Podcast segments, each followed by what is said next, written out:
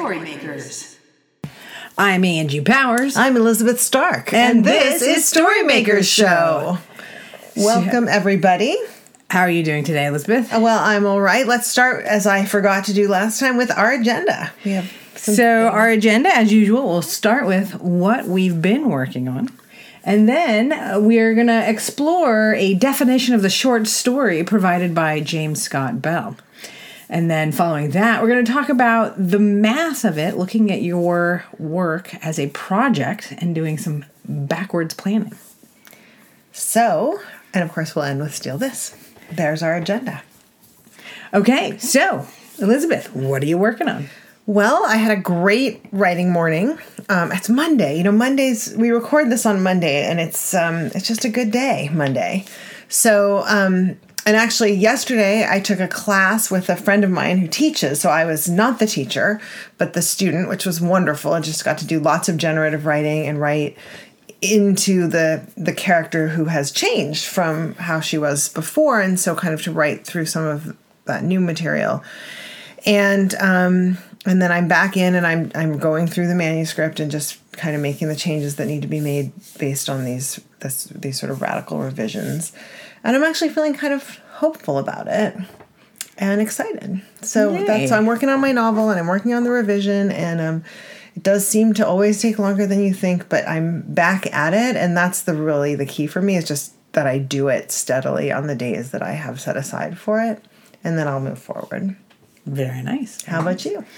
Well, I have had a, a day where mostly what I was doing was working really hard to get my computer to work. Um, had to reinstall the operating system and had no access to the internet, so that made it challenging. um, so, but now my beautiful computer, which is beautiful and I love, um, seems to be back in order, so that's good. Um, but Nothing to increase your appreciation for it, like it's not working. Exactly. Um, but the thing that I've sort of been struggling with, and it's interesting because you know creativity is so emotional. So I don't know if I'm I've been working more on the emotions of my project or if I've been working on the project itself. But I'm in that sort of uh, not so confident place right now, and I'm having a hard time sort of pulling together how I can do this uh, collaborative project in the least collaborative way possible. Meaning, how do I do this with the fewest number of people?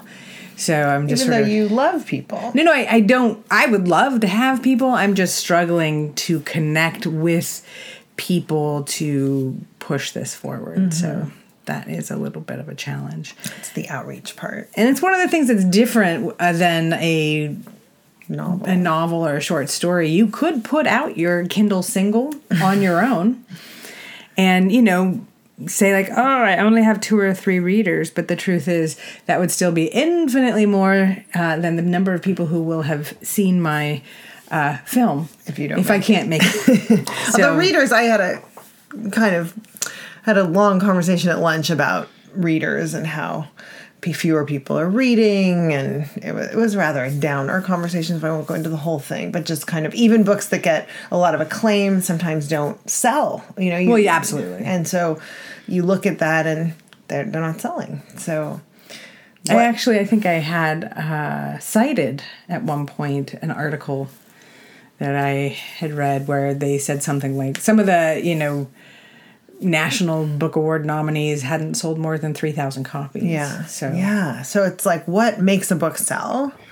Um, that perennial question and you know that it's not book tours and it's it's not social media. I mean it's um yeah. So what, you know, what is and even the fact that J.K. Rowling's book when she pu- published it under a different name didn't sell and now it's a bestseller. So it's not even the book itself quite, right? So so what is it? So we're not to it's not one of our topics and it is really one of those so much like any public entity with a board following the Brown Act in California, we can't discuss non agendized items, but we may agendize what makes a book sell for a topic on another podcast. But Just for anybody who wants to know, that was a reference to being on a school board. In case in case you're not a school board nerd. yes. All right. Okay, so um I read a lot of, you know, I it's interesting that you say nobody reads. I bet a lot of people read a lot of how-to books. Mm. Um, it'd be interesting to look by genre. What books continue to sell? Well, the, and the, the the New York Times Book Review does different uh, to do lists, and and they do a how to and. To-do miscellaneous. I'm sorry, bestseller list. That's just you know I just want to be on that that to do list. that is my to-do bestseller list right there. So um so they have sometimes they sometimes Yeah. divide that up. But again, they're not really looking at actual numbers, right? They're looking at um who's first, who's second. Right, right. It's interesting because um I have a friend who sold 3,000 copies in her first week in order to, you know, and hoping to get on the bestseller list and and and and unusually it didn't because there were so many big books that came out that week that sold more than 3,000 in a week. So it's just it's, it varies, I guess. Anyway, I'm not gonna. Really, Again, we're still not upset. discussing We're not that. talking about this, and you know, We're going to continue to not talk about this as our feelings come I, up. I have a it. networking group, and our one of our rules is when we meet in person, we can't talk about the business side of writing. We have to only talk about the creative side. Um, so just anyway, And to that. uh, so, James Scott Bell, as uh, some of you may know, is a prolific Kindle author as well as being a regular author. Um, and he's got a number of books about how to write, and he's very accessible. There's a lot to really enjoy about him. And in a, a recent book that I was reading of his, and I should probably, we'll put that in the show notes. I'm not sure what the title is off the top of my head. Oh, look, here is my phone to help me see into my Kindle. Um, and I just want to set the scene here because Angie was actually reading to me from her phone as we were driving um, back up to Sebastopol, and that was how we came to decide this was a an item for the podcast. yeah. So we still read. I'm I read mostly paper, this- on paper books. This book is called How to Write Short Stories and Use Them to Further Your Writing Career. So that's like a poetic kind of title that's hinting at a subtext. Well, I mean, basically, we've talked about this. It's almost like people. We're not going to talk about publishing, but you know, how do you measure your success? And and I think every you know everyone has this underlying agreement that publication is in fact the litmus test of success. So I think when people get these how-to books, they don't want just how to make a good story. They want to make a good story that sells. Mm-hmm. Because no one wants to be, you know, that brilliant no one wants to be Van Gogh. It's something about the ear. Well, it's not just the ear, but nobody wants to be Van Gogh. No one wants to have that, like, oh, well, when I'm dead, you'll all know you've missed me, but I won't. Yeah, it's sad. So- it's a sad Very sad. situation. So, focusing first on the great short stories that will eventually sell and further your career.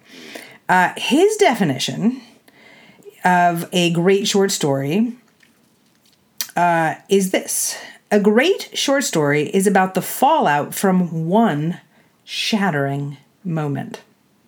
You know, and when you read that to me as we were driving, uh, I just, I kind of loved it. Now, I, we haven't done a whole lot of testing on it. And in fact, I was crawling around trying to find some of my short story volumes, and we're in the process of moving, so everything's a little bit crazy.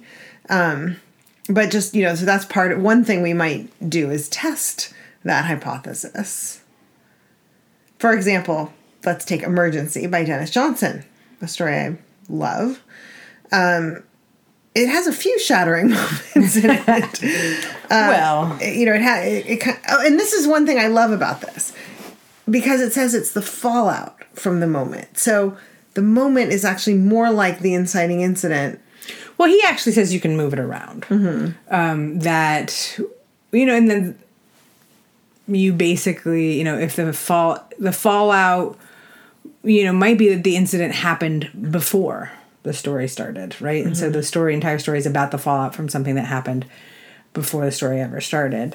Uh, the fallout might be from an inciting incident moment. The fallout might be from a midpoint moment. Um, it was funny. so there might be a certain amount of setup you do to reach the shattering moment. Right. Uh, or the shattering moment might be the last moment and we have an implied fallout because of, of that shattering. thinking about it. Yeah. So although the more loosey goosey we get about this, which of course makes sense because you know, as you said last week, there's there's only one right answer, right? as you said in your sarcastic way. Um, but the more loosey goosey we get about it, the less kind of it helps that part of me that loves Certainty. form. Well, the, you know, the, like I was this child who did workbooks voraciously. I loved workbooks, fill in the blanks, all those things, and I also put on shows and you know created plays and dressed up in costumes. So I have those two sides of me. Um, and the side that did workbooks really loves like a fill in the blank. No, absolutely. And I think that there is one of the hardest things I think about any artistic endeavor is the absence of a feedback loop. And so mm. a workbook, one, is very clear. Either you got it or you didn't. Right? It's not like, oh, well, this is sort of interesting that you chose six for three plus two. Let's talk about that. We could go um, there. Well, we could because we're those people, but generally speaking, uh, those kinds of things are those concrete, knowable items, and, and we get an imme- immediate feedback. And when we write something that people like, um, you know, you see this in workshops all the time. Gosh, I really love this thing. May not even fit in that work, but that feedback of it working or not working we respond to. It gives us something to respond to. But the life cycle of a novel is so huge that how do you get that feedback loop? How, uh, because I think that helps us sit in the not knowing portions, right? Yeah, yeah, yeah. Um, or how we construct those and ah yes i will do this thing and it will give me that bit of information that allows me to see better or feel more confident or certain in where i'm placing my creative foot as it were Yeah, I mean, I love writing in a group and then reading it out loud because it, it it's when I write knowing I'm going to read it out loud, I have a different kind of awareness of creating something for a reader slash listener that for me is very motivating. Mm-hmm. It's that Absolutely. it's the smallest sort of feedback loop unit you can get. Yeah, yeah. So, you know, I was just reading through this book called The Finishing School, which was a we'll put that also in the in the show notes. And it was sort of funny because, you know, I haven't finished the book, but I read a great deal of it uh in a, in a sitting. It's not that well the book doesn't teach you how to finish it. Uh, right. But basically, and we'll kind of talk about its strategies and some strategies we've talked about before when we get to the math of it section. But one of the things that they were concerned about was that, uh, you know, feedback uh, was not something that they were include in their process. And Of finishing? of finishing. So they what they do is focus only on writing as a project. Like getting a first draft, basically. Right. and you know so they had concerns that, that feedback slows people down it can shut people down and i think that's true we've seen people be shut down by all kinds of things um, but i think that it's for me and i think for most people really hard you what you're doing in that context is switching it from the writing itself to the writing as a project feedback loop. And then you're Wait, what do you say? What you mean? I don't understand. well, I'll just draw it over here. Um, what I mean is that either you wrote your words or you didn't, right? Either you got it done on the times you said it would you would get it done, or you didn't, and that's a very concrete uh, feedback mechanism. Set a timer. Keep your pen moving. Go. Really useful for early drafting, right? Right, I, and- right. I write a thousand words a day. Whatever. Right. Yeah. And so all they've really done is taken that need of a tri- for feedback loop and applied it to the process of doing it, not the quality of what you're doing. And I think there's wisdom in that for sure. Um, but I also think that if there are ways for people to get feedback as they're going along and not to personalize it, they can improve their writing significantly so that by the time they get to the end of their draft there's things that they are executing on but can also recognize as they go back to revise their draft rather than waiting until you get done with a complete right. draft to kind of figure out well why doesn't just sitting there telling you everything work Well, and maybe writing. That's why a lot of times people write shorter pieces first, so that they Mm-hmm. can do a whole thing with their own vision, and then get feedback on it. And I just want to say, since we seem not to be talking about the short story, but instead to be talking about feedback, that that for me, one of the key principles as a reader um, is to give give a response of give a, an impression of how it feels to read the mm-hmm. book and that that's really the kind of response people need most rather than write it this way write it that way do this do that you know? Right. Um and at the same time your classes deconstruct a section or, or a technique and we use those techniques to mimic. So i think that there's a lot to be said for uh, small exercises mm-hmm. uh, and, and exploration maybe concurrent to a larger project. I just I think that if you don't spend any time as you're writing a novel because it takes so long to write for most people, mm-hmm. um, that you don't gain anything by having no feedback loops if you're not able early to, on right. certainly certainly it's sort of interesting in that respect and i you know the earlier part of that talks about the challenge of the form so even though he's got this great definition of the fallout from one shattering moment. Um, that it is not to imply that a short story is easier to write mm-hmm. um, at all than a novel or a memoir, right. book length work. Right. I just I think you can kind of hit it over and over again. Like you, the the number of times you can revise a short story versus the number of times you can revise a novel, and people are like, ah, this is my twelfth revision of a novel. Well, for a short story, you could probably hit 144 in the same amount of time. Um, but there actually is there's the thing about uh, with some president or something being asked to give a talk and they say you know how long will it take you to prepare a talk? An hour long talk. And he says you know two weeks. And and then they say well how, how about if it's just a half hour? He says then i need a month. Right. Right? So right. that's the other piece of making something short and effective is right because you're really focusing on those pieces that give you the most bang for your buck it's kind of you know it's interesting to look at screenwriting um, because some people who are really effective at screenwriting are actually closer to writing poetry with dialogue than they are hmm. um, prose hmm. Because you're really giving a sense of a place in a very a sense of place, a person, an environment very very concisely mm-hmm. and and the most powerful text based way to do that of course is poetry so interesting yeah. all right i'm going to suggest because doing the math of our timing we're we're zeroing in on this short episode uh, i'm going to suggest that we talk about the math of it. Yeah. And that we kind of invite our listeners and we ourselves to continue to think about this definition. If maybe you'll read it one more time and to think about how it does or doesn't apply to the short stories we love. And maybe we can circle back to that. Okay, at the end. No, right like now. in a different episode. No, if you oh, could, not right now. Okay, great. Well, if you could read the definition right now, then no. we can circle back. We're going to circle episode. back. so this is the part that I love best. So here it goes. A great short story is about the fallout from one shattering moment. And that's one comma shattering moment. So see if that comma makes a difference in your understanding of the definition.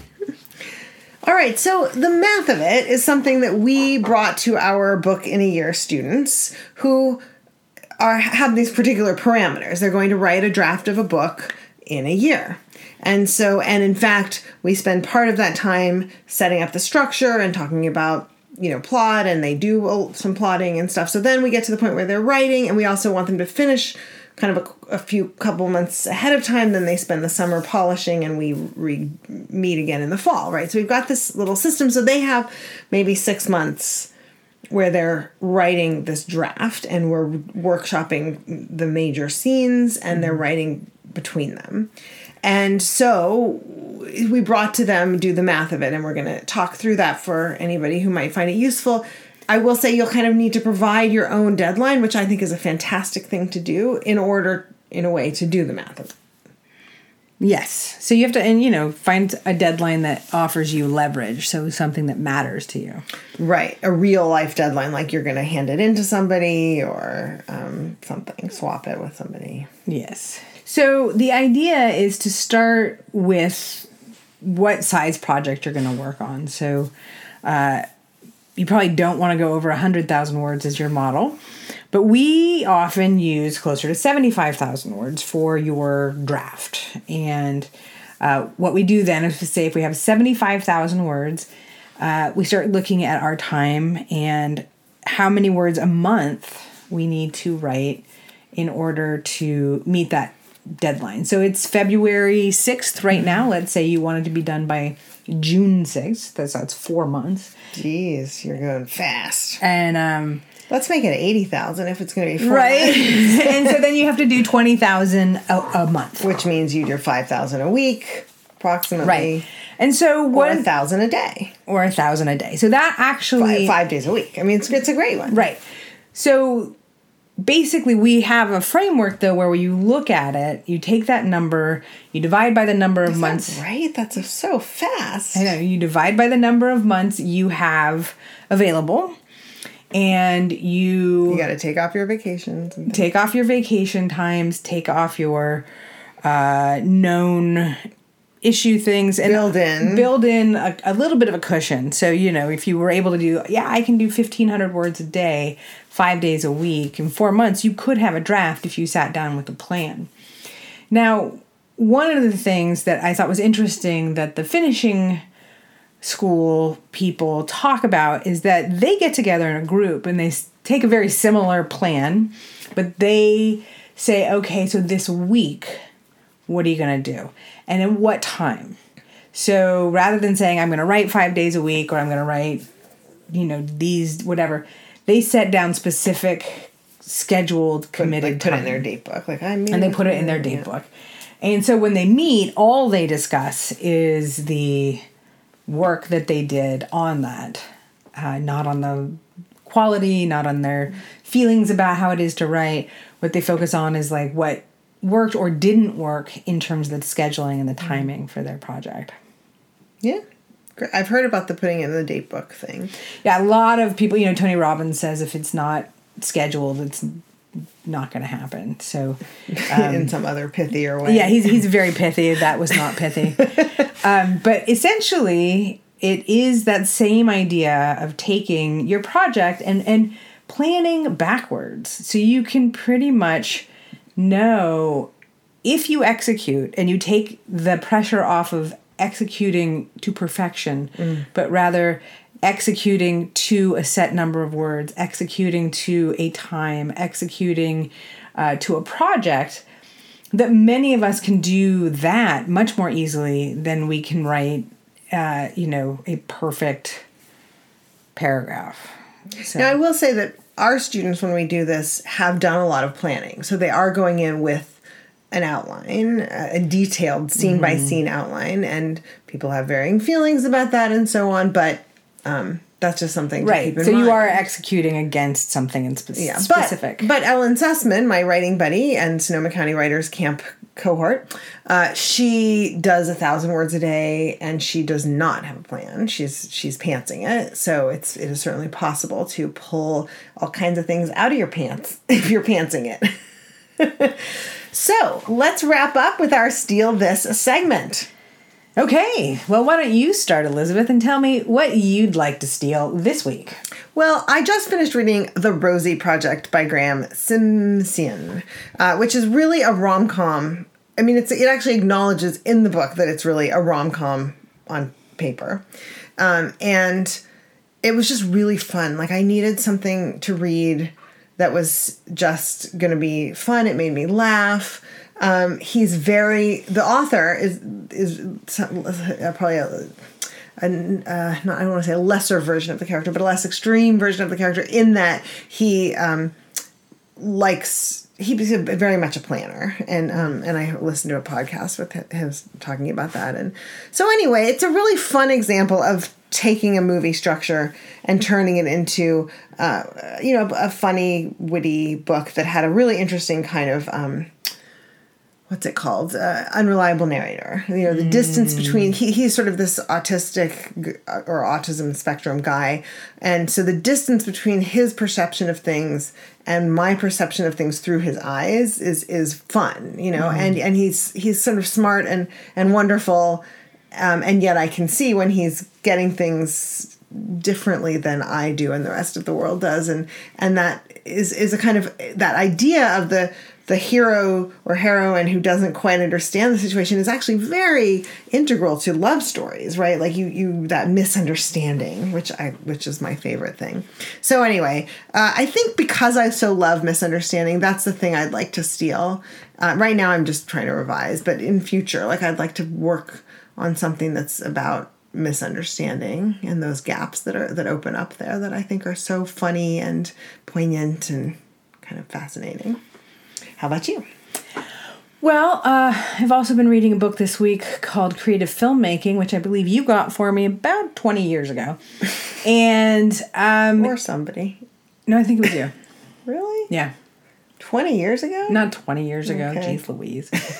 um, anyway, so they sort of talk about reconnecting, you know, in the, sort of the introspection piece. And there are a lot of wonderful exercises about how to connect or generate ideas from what matters to you. Mm. And um, the introspection piece. And so there's there's a piece that I think has been really missing. I've been very very intellectual in my approach to the revision of my screenplay and as I do this project which is very linear. I definitely need to develop this project, got to figure out where people are, figure out, you know, do all those different pieces but the story itself is is I've been struggling with because I think I'm missing that emotional piece that comes from what part of this matters to me. Mm. And um, you know, the characters I think are wonderful. I like these people and places, but I need to sort of find that in that that matters more. And so I've been looking at kind of the ways they talk about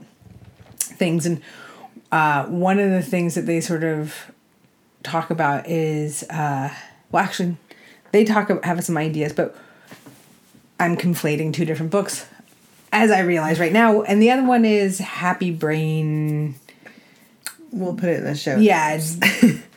anyway, um, so happy life. She's a neuroscientist who kind of transforms her own life by looking into different things. And so the first section she has is about kind of re-exploring things. So one of the things she talks about is like blindfolding yourself and eating.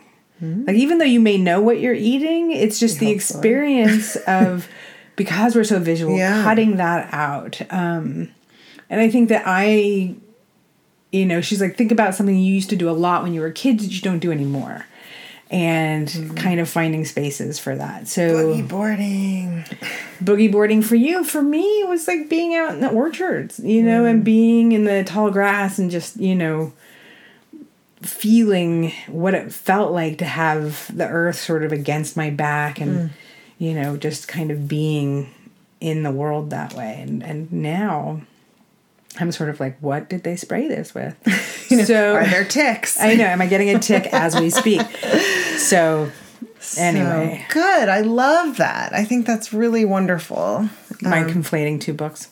Well, the, both books and this idea of going into the intuitive part and and really reconnecting with that. And I actually think that you early on with this project you started novelizing it mm-hmm. at my suggestion, and you wrote a piece that ended up becoming integral really to the heart of it i think yeah. about the the guy who's dying right? That came from an early experience and came from you know came out of doing that. So I, I wish you had time to just novelize it all, maybe do the math of it, um, because I think that's such an amazing gift that you have, and I think um, it somehow does give you access to you know what what are you unconsciously tapping into with the story. But anyway so I, I, think that's wonderful. and if you're one of our listeners and feel like you want to somehow help yeah or be film. in a film send us an email send us an email at film at storymakers.com would that no, come to us no, no. just questions. questions questions at storymakers.com the question can be how can i help and uh, be sure to rate us on iTunes or, or Stitcher. Stitcher and subscribe and let us know what your questions are. Even if they're not, can I help?